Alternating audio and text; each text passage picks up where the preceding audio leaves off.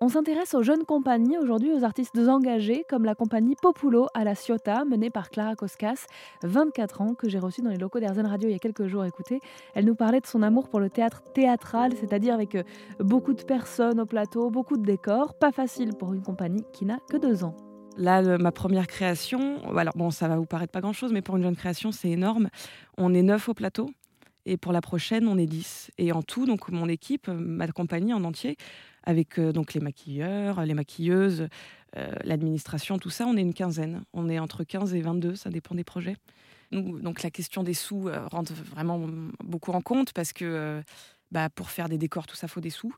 Mais on essaye toujours de travailler avec de la récup, nous. Donc Théo Bertolotti qui fait les décors récupère tout ce qu'il peut sur les chantiers, tout le bois. On est, on travaille dans le salon. Enfin, c'est vraiment une jeune compagnie, quoi. Euh, mais on espère, et normalement tous les retours qu'on a eus, c'est ça, en fait ça ne se ressent pas. Le, la côté très artisanal, sans moyens, ne se ressent pas parce que bah, bah, déjà parce qu'il a du talent.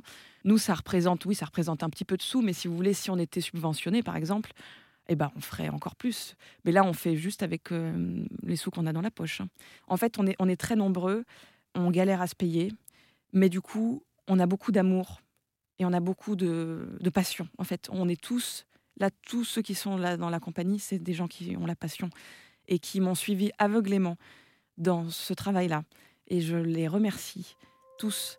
Et voilà, et je pense que là, voir la compagnie Populo, c'est aussi ça, c'est actuellement là, c'est voir des jeunes qui, donnent toute leur vie pour, euh, pour leur passion et leur métier. Et au-delà de sa compagnie et de l'art en général, Clara Koskas aimerait fédérer des assauts des citoyens dans les Bouches-du-Rhône en créant des moments de vivre ensemble. Tout ça, on continue d'en parler sur erzen.fr.